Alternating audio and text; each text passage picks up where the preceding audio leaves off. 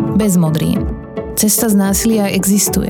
Hľadáme ju spoločne v rozhovoroch so zaujímavými ľuďmi. Ide to aj bez modrín.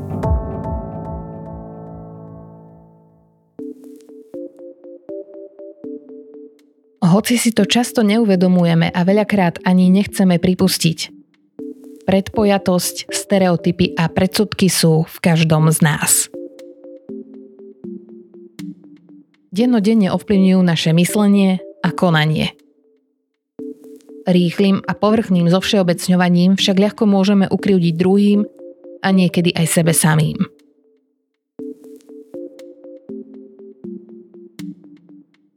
Je dôležité si tiež uvedomiť, že pokiaľ je človek členom nejakej skupiny, to, aké on má vlastnosti, nevyhnutne nepratí pre tých ostatných. Toto je sociálna psychologička Barbara Lášticová, ktorá pôsobí ako riaditeľka výskumu sociálnej komunikácie Slovenskej akadémie vied, verejnej výskumnej inštitúcie. Dlhodobo sa zaoberá výskumom občianstva, diskriminácie a medziskupinových vzťahov. Okrem iného prednáša politickú psychológiu na Univerzite Komenského tie slova a to, akým spôsobom hovoríme o druhých e, ľuďoch, môžu rovnako ublížiť ako nejaké činy. Dnes sa s ňou porozprávam aj o tom, aké predsudky sa na Slovensku vyskytujú najčastejšie. A tiež o tom, čo to prezrádza o kvalite života v našej spoločnosti. Ja som Martina Slováková a vy počúvate 26. epizódu podcastu Bez modrín. Vítajte.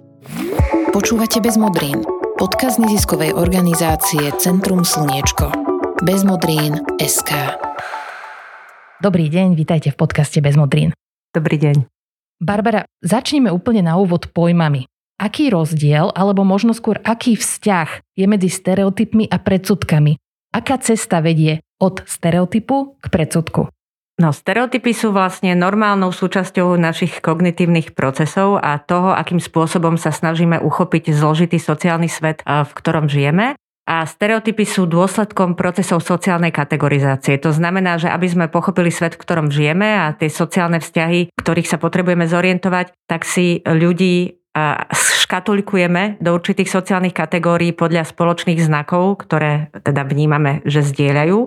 Tie znaky môžu byť fyzické, ale môžu byť aj úplne iné. Hej. Môžu to byť hod, spoločné hodnoty, alebo to, že vyznávajú, e, ja neviem, nejakého speváka alebo nejakú skupinu.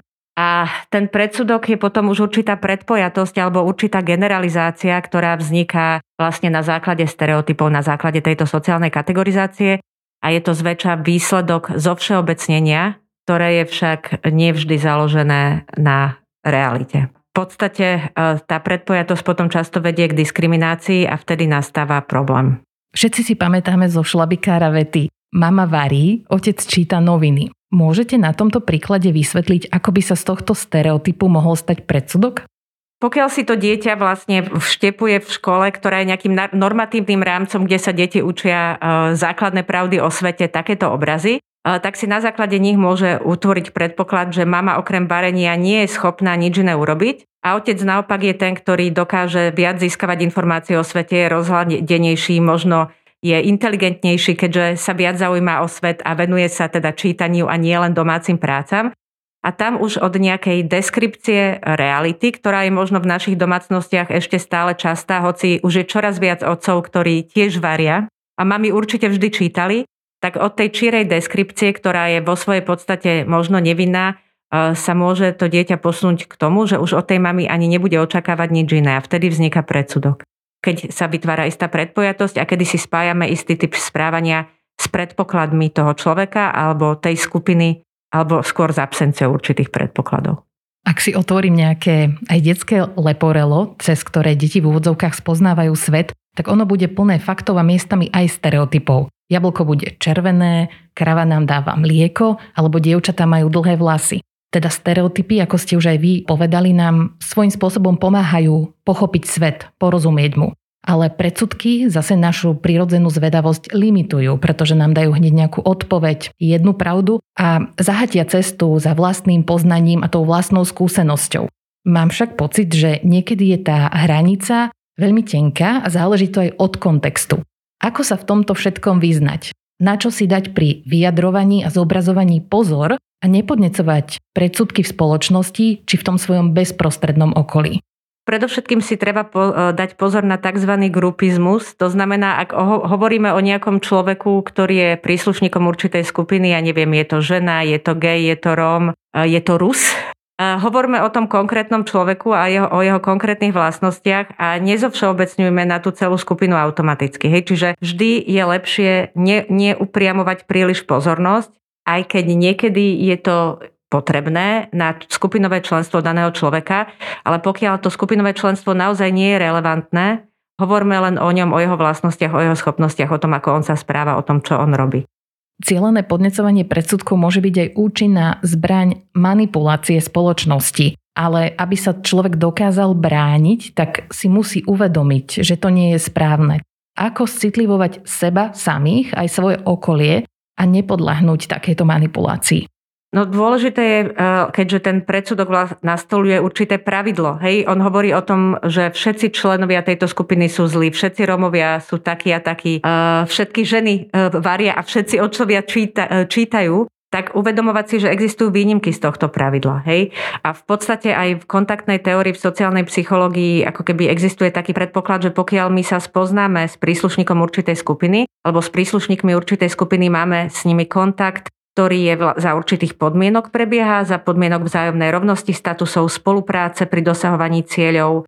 Pokiaľ je ten kontakt pozitívny, tak vtedy vlastne sa obrusujú naše predsudky. Čiže všetko ide cez poznanie, hej, čiže je dôležité navzájom sa spoznávať, či už priamo alebo minimálne sprostredkovanie. A je dôležité si tiež uvedomiť, že pokiaľ je človek členom nejakej skupiny, to, aké on má vlastnosti, nevyhnutne nepratí pre tých ostatných. Predpokladám, že naše názory najviac ovplyvňujú médiá, rodina, priatelia, výchova alebo vzdelávací systém. Existujú výskumy, podľa ktorých je možno povedať, čo najviac ovplyvňuje predsudky v spoločnosti? Áno, existujú a venuje sa im veľmi veľa ľudí, kde vlastne sa najmä systematicky porovnáva vplyv rovesníkov, vplyv rodičov a rodičovských noriem a vplyv školy pretože sa predpokladá, že to dieťa vlastne je socializované do nejakého normatívneho prostredia, ktorý v prvom rade vytvára jeho rodina, ktorá ho učí a vštepuje mu nejaké základné princípy týkajúce sa medziľudských vzťahov a nejakým spôsobom ho usmerňuje aj v kontakte s inými ľuďmi. Potom to dieťa nastupuje do školy, kde sa častokrát učí možno niečo iné, ale zároveň sa stáva aj členom rovesnických skupín, ktoré majú svoje vlastné normy. No ale ukazuje sa, že z tých všetkých noriem, ako keby tie rodičovské normy, tie normy, ktoré si dieťa e, osvojuje e, doma, v tej svojej nukleárnej rodine majú ako keby najväčšiu trvácnosť, e, pokiaľ ide o, o ovplyvnenie jeho vnímania iných skupín spoločnosti. Aj keď samozrejme škola je tým veľmi, veľmi zásadným pr- pr- prostredím, ktoré vlastne môže tie predsudky a stereotypy a musí ich rámcovať, musí sa k ním vyjadrovať, a ako keby jedna z tých olportových podmienok optimálneho kontaktu, ktorý vlastne facilituje zmierňovanie predsudkov, je aj inštitucionálna podpora kontaktu. A práve škola je ten priestor, ktorý by mal vytvárať tú inštitucionálnu podporu, aby sa deti z rôznych skupín, my tu v Bratislave máme spustu vietnamských detí, ale už teraz samozrejme aj ukrajinských detí, ktoré sem prichádzajú, aby tá škola podporovala taký kontakt, ktorý vlastne vedie k tomu, že tie deti budú mať tolerantné vzťahy navzájom a nebudú plné agresie, predsudkov, diskriminácia, šikanovania, napríklad ak sa bavíme konkrétne o školskom kontexte. Áno, na to tu nadviežem, že to stereotypné vnímanie spolu s predsudkami môže viesť aj k diskriminácii alebo k šikane. Častokrát sú predsudky niečo, čo ani nemusíme vnímať, že to je nejaký problém a o to viac, ak sme súčasťou nejakej väčšiny a príde nám tá daná vec, samozrejmá, bežná, štandardná, je to pre nás normálne.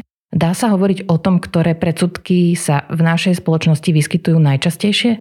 No dlhodobo z výskumov, ktoré sa na Slovensku robia od 90. rokov, tak veľmi silne zakorené sú v našej spoločnosti predsudky voči Rómom. A tomu sa vlastne hovorí v dnešnom jazyku protirómsky rasizmus. Je to teda aj taký inštitucionálny pojem, ktorý sa používa.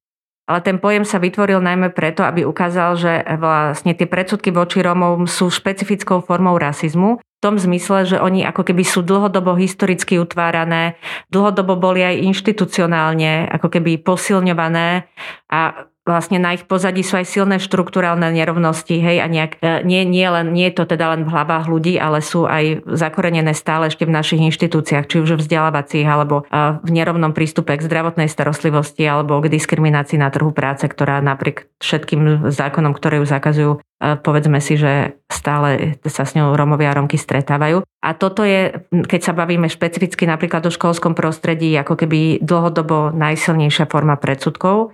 Či sa pýtame učiteľiek, či sa pýtame žiakov alebo žiačok. Ale e, v poslednej dobe a najmä od e, migračnej krízy v 2015, tak ako keby vyzerá, že tú úlohu tých Rómov v školskom prostredí e, nahradili v úvodzovkách moslimovia a imigranti, ktorí sa vlastne Slováci a Slovenky začali v 2015 veľmi silne obávať. Ako keby tí Romovia boli trošku po, potlačení do úzadia v tom vnímaní, keďže je to čo, skupina ľudí, ktorá tu s nami žije už dlhodobo a v podstate máme pocit, že ju poznáme. Hej. Takže, takže tak, takto ono sa to hodne mení v závislosti od spoločenskej situácie, ktorá práve je a v závislosti od toho, koho ľudia momentálne vnímajú ako ohrozenie. Hej pretože častokrát ten predsudok je dôsledkom e, ako keby pocitu ohrozenia. Častokrát ten pocit ohrozenia e, budujú veľmi strategicky e, určité skupiny v spoločnosti, hej, či už sú to rôzni populistickí politici alebo extrémistické skupiny, ktoré s tým pro, pro, pocitom ohrozenia veľmi strategicky pracujú. V 2015 konštruovali migrantov ako ohrozenie pre naše hodnoty, hej, v prvom rade, pretože bolo tam množstvo moslimov, v druhom rade aj ako ohrozenie pre pracovitých Slovákov, ktorým teda si zoberú robotu, lebo príde lacná pracovná sila. Báli sa ľudia, že sa tu budú stavať mešity. Hej? Ale ukázalo sa, že po roku v 2016, keď kolegovia opakovali zo sociologického ústavu reprezentatívny prieskum z roku 2015, tak už tie obavy poklesli veľmi zásadným spôsobom. Čiže keď ľudia porozumeli tomu, že to ohrozenie nie je opodstatnené, tak aj tie obavy, predsudky a neochota pomôcť poklesli. Ide to aj bez modrín. Z Ukrajiny pred vojnou ušli už vyše 2 milióny ľudí. 10 tisíc. Afričania zo Strednej Afriky alebo nejakí... Ako sa menia naše predsudky v čase vojnového konfliktu? Zažívame šok, prvú vlnu tejto situácie je obrovskú solidaritu, ale zachytili sme už aj iné reakcie. Stihli ste už vy v tejto situácii spraviť nejaké výskumy, merania? Nie, nestihli sme spraviť výskumy priamo predsudkov, ale na tú situáciu na Ukrajine a na vojnový konflikt na Ukrajine sme spolu s kolegami zo Sociologického ústavu a s partnermi z agentúry eh, MN Force, výskumnej agentúry eh, a komunikačnej agentúry CSAM zareagovali hneď 25., kedy sme začali zber dát kde sme sa pýtali reprezentatívnej vzorky Slovákov a Sloveniek, ako vnímajú ten konflikt na Ukrajine, pričom e, drvivá väčšina, takmer 80% ľudí podporovala e, reakciu vlády Slovenskej republiky a Slovenska, ktoré zaujali veľmi principiálnu pozíciu. A takisto e, veľká väčšina ľudí podporovala humanitárnu pomoc, podporovala pomoc utečencov. Čiže za tých utečencov sa postavila značná časť našich respondentov.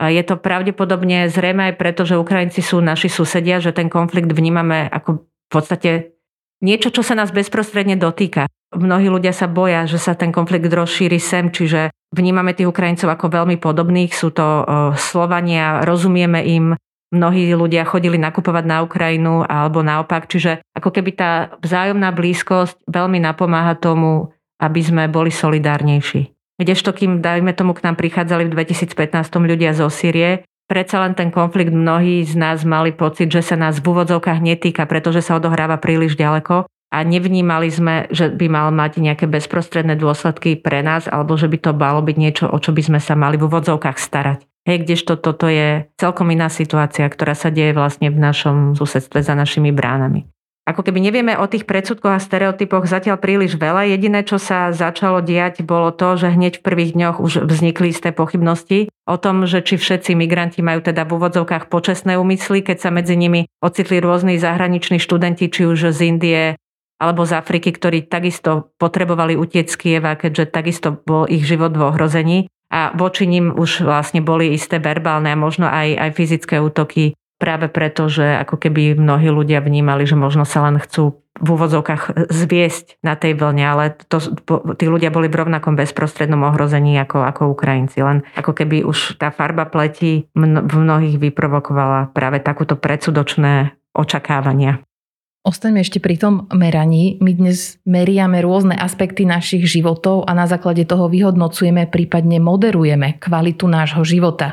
Meriame si kvalitu spánku, vedome riešime stravu a jej dopad na kvalitu nášho života. Pri hodnotení krajín zohľadňujeme aj pocit šťastia alebo ekonomickú situáciu. Tak jednak ma zaujíma, že ako sa merajú predsudky, aká je tá mechanika merania, ale tiež, čo tie výsledky meraní hovoria o kvalite života a morálnych hodnotách spoločnosti. To je veľmi zložitá otázka a je asi tak na trojhodinovú prednášku. ale, ale tie predsudky sa merajú dvo, dvoma spôsobmi. Môžu sa merať priamo, to znamená, že sa ľudí priamo pýtame na to, aké pocity majú voči určitej skupine majú sa napríklad zaradiť na seba posudzovacích škálach. Ja neviem, od 0 do 100 ako na škále teplomeru podľa toho, či majú veľmi chladné pocity alebo veľmi vrelé pocity voči, dajme tomu, Ukrajincom. A pýtame sa častokrát na sociálnu vzdialenosť. To je veľmi typická otázka, ktorú ľudia, určite aj posluchači vášho podcastu poznajú veľmi dobre, lebo sa vyskytuje často v sociologických prieskumoch. Chceli by ste toho človeka za suseda, alebo nebodaj by ste si ho zobrali za, za manžela alebo za manželku a tam tá sociálna vzdialenosť veľmi pekne ukazuje vlastne naše vzťahy voči iným skupinám, lebo častokrát sa to práve na tom susedovi zlomí už. Hej. Ale s týmito seba posudzovacími škálami je ten problém, že častokrát jednak ľudia ani veľmi dobre nevedia, aké majú pocity my máme častokrát v tom aj zmetok sa nejako jednoznačne vyhraniť a pomenovať. Keď sa nás pýtajú, či prežívame úzkosť, sympatiu, empatiu, je veľmi ťažko vtesnať naše emócie do takýchto škatuliek a nebodaj ešte ohodnotiť ich intenzitu. Tak preto sa potom často používajú aj rôzne merania, ktoré sú nepriame, kde sa ľudí priamo nepýtame, ale vlastne meriame napríklad ich reakčný čas na určité skupiny podnetov, ktoré majú rasový alebo etnický podtón. A takým e, spôsobom meranie je napríklad test implicitných asociácií, kde vlastne ľudia párujú rôzne podnety vizuálne a verbálne a, a potom sa pozera na to, že či vlastne tú svoju vlastnú skupinu, teda typicky sa to robí, že sú to belosi a černosi, či s nimi spájajú typickejšie pozitívne verbálne asociácie, než s tými E, s tými druhými. To som teraz strašne zjednodušila, ale dosť ťažko sa to vysvetľuje v podcaste. Ale to tiež nie je úplne, úplne ideálna, ideálna, ako keby, že ideálny nástroj, lebo tiež má svoje e, problémy. A veľmi dobre by sa nám to celé meralo, ak by sme vedeli zachytiť správanie ľudí a pozerať sa na to správanie, pretože skutočne tie predsudky vedú k určitému správaniu a to správanie je čosi, čo môžeme v úvodzovkách objektívne popísať a odmerať. Ale to sa žiaľ robí veľmi málo v našich výskumoch, lebo je to náročné nasimulovať, tak aby to bolo pre tých ľudí uveriteľné. A ja som teda spomenula, že výsledky rôznych meraní nás zaujímajú, aký majú dopad na kvalitu nášho života. Tak e, čo ten výsledok miery predsudkov v danej spoločnosti hovorí o kvalite života? Teraz v tejto chvíli my neviem, neviem si spomenúť, že by som čítala taký výskum, ktorý by priamo spájal predsudky s kvalitou života ľudí, ale tak dovolujem si formulovať hypotézu, že tí ľudia, ktorí pociťujú predsudky, často už teraz sa ukazujú, že Existuje taký koncept, je to pojem Andreasa Cika, ktorý je z Univerzity v Bielefelde v Nemecku, ktorý, ktorý je že na skupinu zamerané nepriateľstvo, group focused enmity. A ten Andreas tvrdí, že ak my máme predsudky voči jednej skupine ľudí, ja neviem, voči gejom, tak vysoko pravdepodobne budeme mať predsudky aj voči iným skupinám. Hej, ja neviem, Rómom, Židom, oni skúmajú také klastre predsudkov, čiže ako keby ten človek je veľmi zaťažený takouto predpojatou formou vnímania svojho sociálneho sveta. Nakoľko predsudky sú často spojené s úzkosťou, sú často spojené s pocitom ohrozenia a v podstate aj s pocitom určitej nedôvery spoločenskej, tak možno predpokladať, že kvalita života tých ľudí, a my to tiež aj zistujeme v našich výskumoch o pandémii, hej, že ľudia, ktorí sa boja očkovania, nedôverujú očkovaniu, nedôverujú vláde, tak oni zároveň reportujú aj trošku nižšiu spokojnosť so svojím vlastným životom. Hej? Čiže to všetko, tá nedôvera voči iným, obavy z iných sú previazané aj s nejakou vnímanou kvalitou života určite priamo či nepriamo s vnímanou vlastnou spokojnosťou, s vnímanou vlastnou stabilitou. Lebo ak niekto žije v permanentnom pocite ohrozenia a nedôvere voči iným, tak nevyhnutne to musí ovplyvňovať aj jeho každodenné prežívanie. Podcast Bez modrín nájdete vo svojej obľúbenej aplikácii na Spotify, YouTube alebo na webe bezmodrín.sk. Predsudky môžeme zmierňovať, podnecovať, tolerovať alebo odstraňovať. Ako o nich konštruktívne uvažovať a sú nevyhnutnou súčasťou spoločnosti a verejnej mienky? Takto začneme tými stereotypmi. Oni sú bežnou súčasťou našich kognitívnych procesov. Treba s tým pracovať, treba si uvedomovať, čo môže byť ich dôsledkom. A my s nimi veľmi veľa pracujeme v škole a na Slovensku sa toho strašne veľa v tejto oblasti urobilo, len žiaľ to stále robia mimo vládky a oni vlastne ako keby suplujú úlohu tých oficiálnych štátnych inštitúcií, ktoré by mali poskytovať metodické materiály učiteľom a učiteľkám na to, ako pracovať s touto témou a ako keby typicky sa predpokladá, že to je téma na občiansku a na etiku, ale nie, to je predsa téma, ktorá sa môže prelinať na, naprieč všetkými predmetmi, či už je to biológia, keď sa učíme o sexualite, alebo či už je to dejepis, kde to musí byť inherentnou súčasťou toho. Ale aj na matike sa o tom dá rozprávať samozrejme. No a my sme s tým veľa pracovali aj v spolupráci s nadáciou Milana Šimečku od roku zhruba 2015, keď sme mali spoločný projekt s Fakultou sociálnych a ekonomických vied Univerzity Komenského, kde bol aj môj kolega Andrej Findor a vytvorili sme taký manuál pre učiteľov a učiteľky občanskej, aj sme ho celkom podľa mňa dobre di- diseminovali, kde sme overili experimentálne nástroj na zmierňovanie predsudkov voči rôznym skupinám ľudí u adolescentov na Slovensku a ten pracuje s príbehmi. Hej, a takých vlastne uh, pokusov je strašne veľa a ukazuje sa, že práve tie príbehy, ktoré sprostredkovávajú deťom nepriamy kontakt s príslušníkmi a príslušníčkami rôznych iných kultúrnych skupín, majú veľmi veľkú silu obrusovať predsudky, pretože na rozdiel od nejakého klasického presviečania, kde sa pracuje s racionalitou a kde tie deti môžu odmietať zmenu postojov, cez tie príbehy vlastne sa tie predsudky prostredníctvom zvyšovania empatie, znižovania úzkosti a prostredníctvom zaujatia perspektívy tých účastníkov príbehu, čo sú nejako diskriminovaní, vlastne darí obrusovať oveľa lepšie. A nám sa to podarilo aj experimentálne dokázať, takže sa celkom z toho tešíme a je to čosi, čo sa vlastne s čím sa pracuje po celom svete. A ukazuje sa, že, že čo je veľmi ale dôležité je, že, že nie len aby ten učiteľ dostal do ruky nejakú kuchárskú knižku, podľa ktorej teda uvarí tú aktivitu na zmierňovanie predsudkov, ale ten učiteľ musí byť naozaj vnímaný deťmi ako zaangažovaný na tej aktivite a musí byť vnímaný ako kto si kto tomu celému verí. Pretože v medzinárodnom výskume, čo sme robili s kolegami z, z Fínska a z Talianska, sa práve tá vnímaná zaangažovanosť učiteľa ukázala ako najsilnejší vlastne mediátor e, funkčnosti tej intervencie na zmierňovanie predsudkov. Tie deti, ktoré vnímali svojho učiteľa ako takého chladného, že to teda si s nimi odrabkal, aby to mal za sebou, u nich to nezafungovalo. Čiže tá zaangažovanosť by sa dala preložiť aj ako niečo, že nám na tom záleží. Presne tak. Na čom z vašej skúsenosti nám, Slovákom, Slovenkám najviac záleží? No na to neviem odpovedať, to je strašne zložitá otázka. Každému záleží asi na niečom inom, ale všetkým asi záleží na bezpečnosti svojej rodiny momentálne v tejto situácii, ktorú momentálne všetci prežívame. Mám taký pocit, že na to sa dá odpovedať asi tak. Záverečná otázka. Ako môžeme ako jednotlivci dennodenne vo svojich aj tých drobných rozhodnutiach prispievať k tomu, aby sme žili v tolerantnejšom svete? No asi to poviem ale takú strašnú frázu, asi aby sme teda nerobili iným to, čo my nechceme, aby robili oni nám. Hej, že niekedy si človek ťažko uvedomuje dôsledky svojich rozhodnutí a asi by sme si mali uvedomiť, že častokrát nezaváži len to, čo urobíme, ale častokrát zaváži aj to, čo povieme lebo tie slova a to, akým spôsobom hovoríme o druhých e, ľuďoch a teraz vlastne tie sociálne siete to znásobujú ešte, môžu znamenať rovnak, môžu rovnako ublížiť ako nejaké činy. Hej?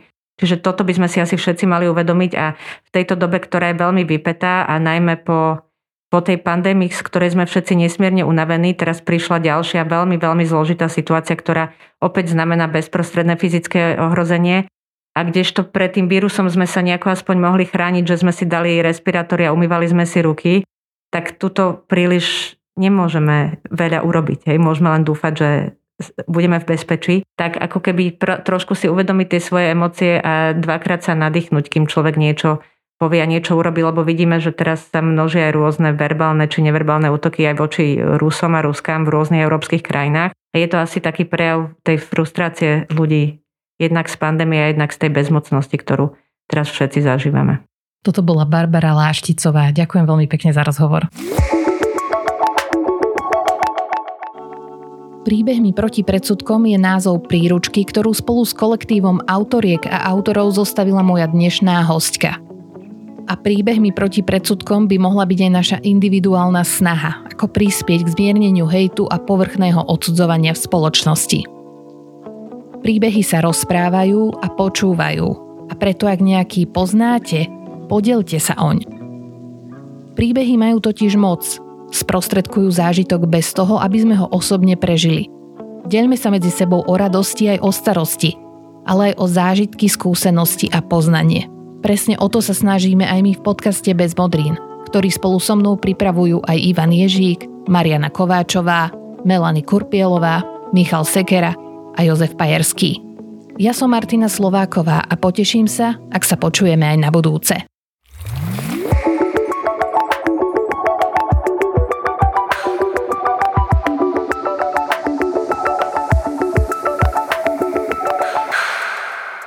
Tento projekt je realizovaný s finančnou podporou Ministerstva spravodlivosti Slovenskej republiky v rámci dotačného programu na presadzovanie, podporu a ochranu ľudských práv a slobôd a na predchádzanie všetkým formám diskriminácie, rasizmu, xenofóbie, antisemitizmu a ostatným prejavom intolerancie.